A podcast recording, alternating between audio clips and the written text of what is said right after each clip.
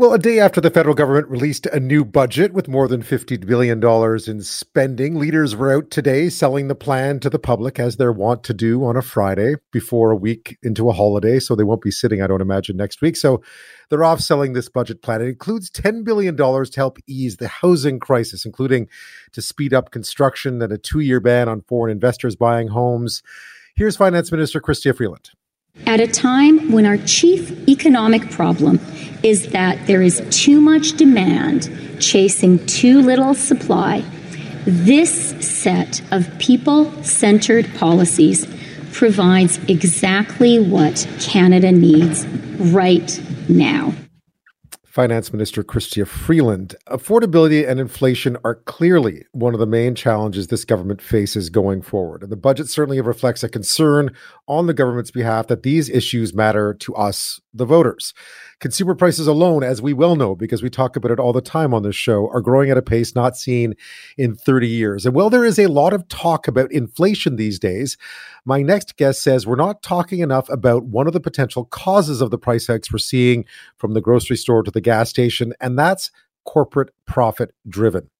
Two new reports released this week suggest that a substantial portion of the inflation Canadian consumers are experiencing today are attributable to companies boosting their prices well beyond the rate at which they are paying for their supplies. My next guest wrote one of those reports. Joining, joining me from Peterborough is DT Cochrane. He's an economist with the Canadians for Tax Fairness, a nonprofit, nonpartisan organization that advocates for fair and progressive tax policies. He's also the author of The Rise of Corporate Profits in the Time of COVID. DT Cochrane, thank you for your time tonight. Thank you for having me.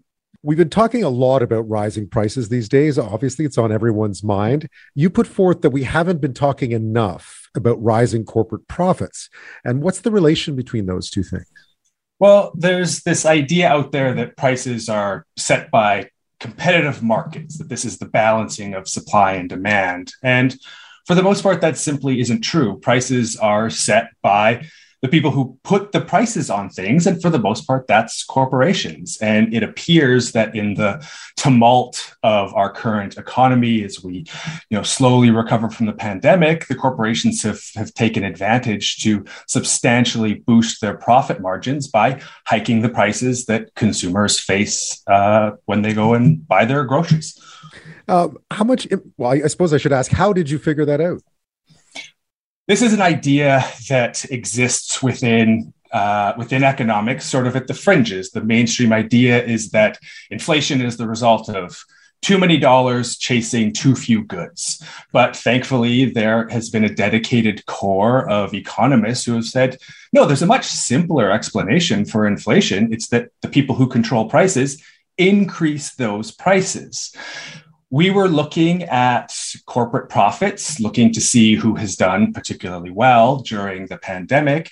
And I ran some numbers and saw that in 2021, corporate profit margins made a huge jump.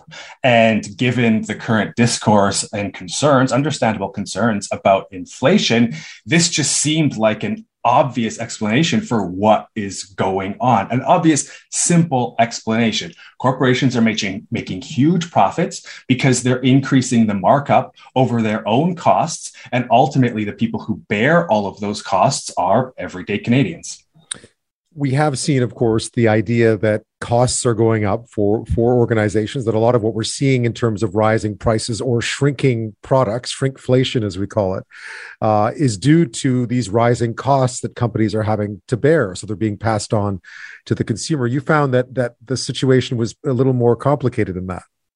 Uh, in some ways, it's even simpler than that, that corporate sales have increased and their costs actually haven't increased that much, while their profits have increased substantially. So we know that corporations have been facing some increasing prices themselves. So that suggests that the, the actual quantity of inputs is falling, and this could be what you're referring to, this shrinkflation. And unless they have had some stupendous uh, improvements in productivity, for which there is zero evidence, then this massive jump in profits almost certainly has to be because they've been hiking prices. And when you combine that with the rising CPI, the circle seems to be complete. Corporations increasing prices gives them higher profit margins, and I see higher sticker prices uh, when we go out and buy our necessities.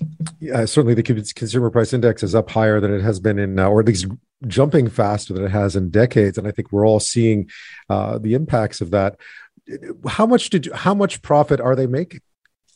The specific numbers i'm not the guy who has those coming oh. right out of my head. I could tell you the profit margin. They've also so the average profit margin uh, over the last 20 years has run close to 9% and uh, in 2021 they achieved a profit margin of almost 16% so coming pretty close to doubling their usual profit margin. That's a massive, massive jump. We visualize this. If you see the graph, you can see the huge spike upward uh, in profit margins of Canadian corporations in 2021. And given how so many of us are still facing economic difficulties, it's just especially galling that the corporations have managed to pad their bottom line so substantially. You're, I mean, I, I can hear a, a, young child in the background. You're obviously a fam. You have a family. How has it impacted you? Where have you seen these these big jumps? And, and after doing this research, how did you sort of reassess what you were looking at when you were out there spending money? Just going to the grocery store i'm i'm lucky enough to be solidly middle class and i think for many of us we just take for granted that groceries are more or less affordable uh, and we can treat ourselves and you know eat fairly well. And you go and you just start seeing oh that's higher than usual. Did i buy something unusual oh, it's gone up even more. And so you just have to start taking notice. And I think it's that moment of having to take notice that people really start feeling this, this squeeze and start looking, well, where are the prices rising? Where do I have to start making some, some difficult choices? And unfortunately, the narrative that they're being fed about where that inflation is coming from is totally misguided and could lead to some really bad policy choices.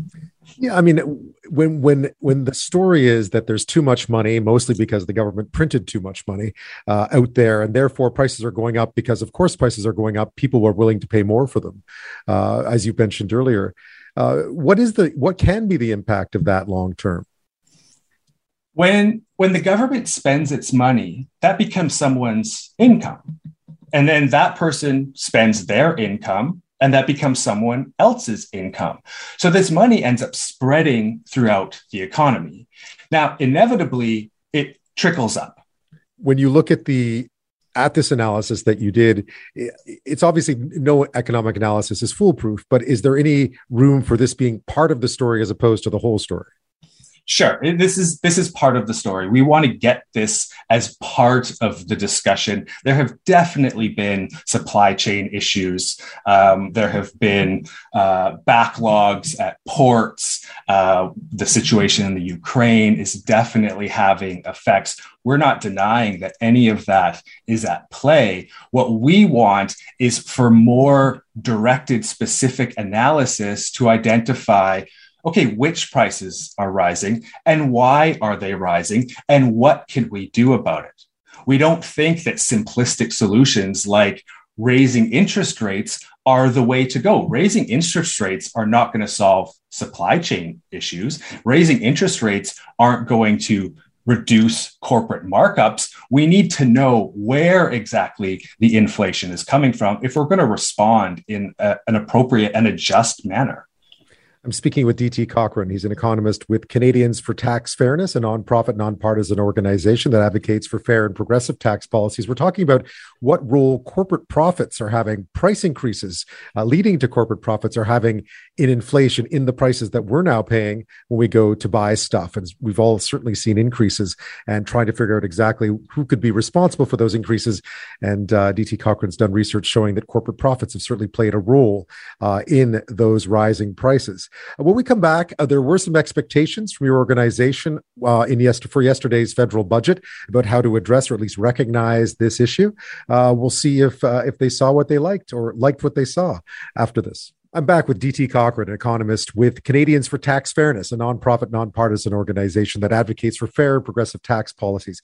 We're talking about inflation, about the rising cost of just about everything, and what could be at the root of it. And of course, according to uh, to some research that DT Cochrane has done, corporate profits, rising prices by by corporations. Uh, is playing an important role here. It's not just more money floating around or more supply and demand. It is literally companies raising the prices of stuff that we buy every day and then reaping the profits of it. Um, you were hoping to see you had some some some prescriptive uh, comments made earlier this week about what you hope to see in the federal budget. How much of it did you see? Uh, very little. There were meager measures uh, taking us in the right direction, but it's just simply too little for the issues that we face. And the pandemic could have taught the government some important lessons about the necessity of public institutions. When the pandemic happened, no one said, oh, well, let's let the market sort it out. We knew that the government had to step into the breach and make sure that people ability to live was maintained and it, it, offered an unprecedented level of financial support. And the situation on the ground has changed and so we understand that the, the government specific policies can change but we have other crises going on not least of which is a climate crisis. The ipcc's latest report is as dire as it has ever been. We need public institutions to leave. And that is going to require substantial investment. And what we saw with the spending for the pandemic was that the money ends up trickling up and benefiting those at the top of our economic hierarchy. That's where taxes come in to make sure that the government can continue to fund the programs that are necessary. So the surtax on the banks, for example. We're happy to see some uh, increase in the corporate income tax, but there's no reason it should be limited to banks and life insurance companies. There's no reason it should be limited to uh, profits over 1 billion in the case of the 15% uh, one-time tax increase. There's no reason it should be limited to 100 million for the ongoing 1.5% tax increase for this subset of a subset of our economy, uh, that extra 1.5% takes their corporate income tax rate to 16.5%, which is still incredibly low when you look at things historically. So there's so much more that the government needs to do spending wise, so much more that it can do revenue wise. And we didn't see those things. Instead, we saw what, what has been called quite widely a fairly modest budget. The government's obviously under a lot of pressure to rein in the very kind of spending that you're talking about, or at least the very kind of tax increases that we're talking about in the name of productivity, in the name of you know competitive corporate tax rates. Uh, how does how do you square those things? The, the concerns about capital flight, it's called, uh, have always been overblown. Uh, the research shows that tax rates are ultimately a fairly um, minor concern for corporations. There are other things that determine where they make productive investment. And in the case of Canada, obviously, our natural resources are an important uh, determinant in the investment that comes here, uh, as well as the resources of our own of our skilled labor. Um, those are much more important. And a lot of the things that make Canada a a valuable place to invest are things provided by our public institutions. For example, um, secure, reliable infrastructure.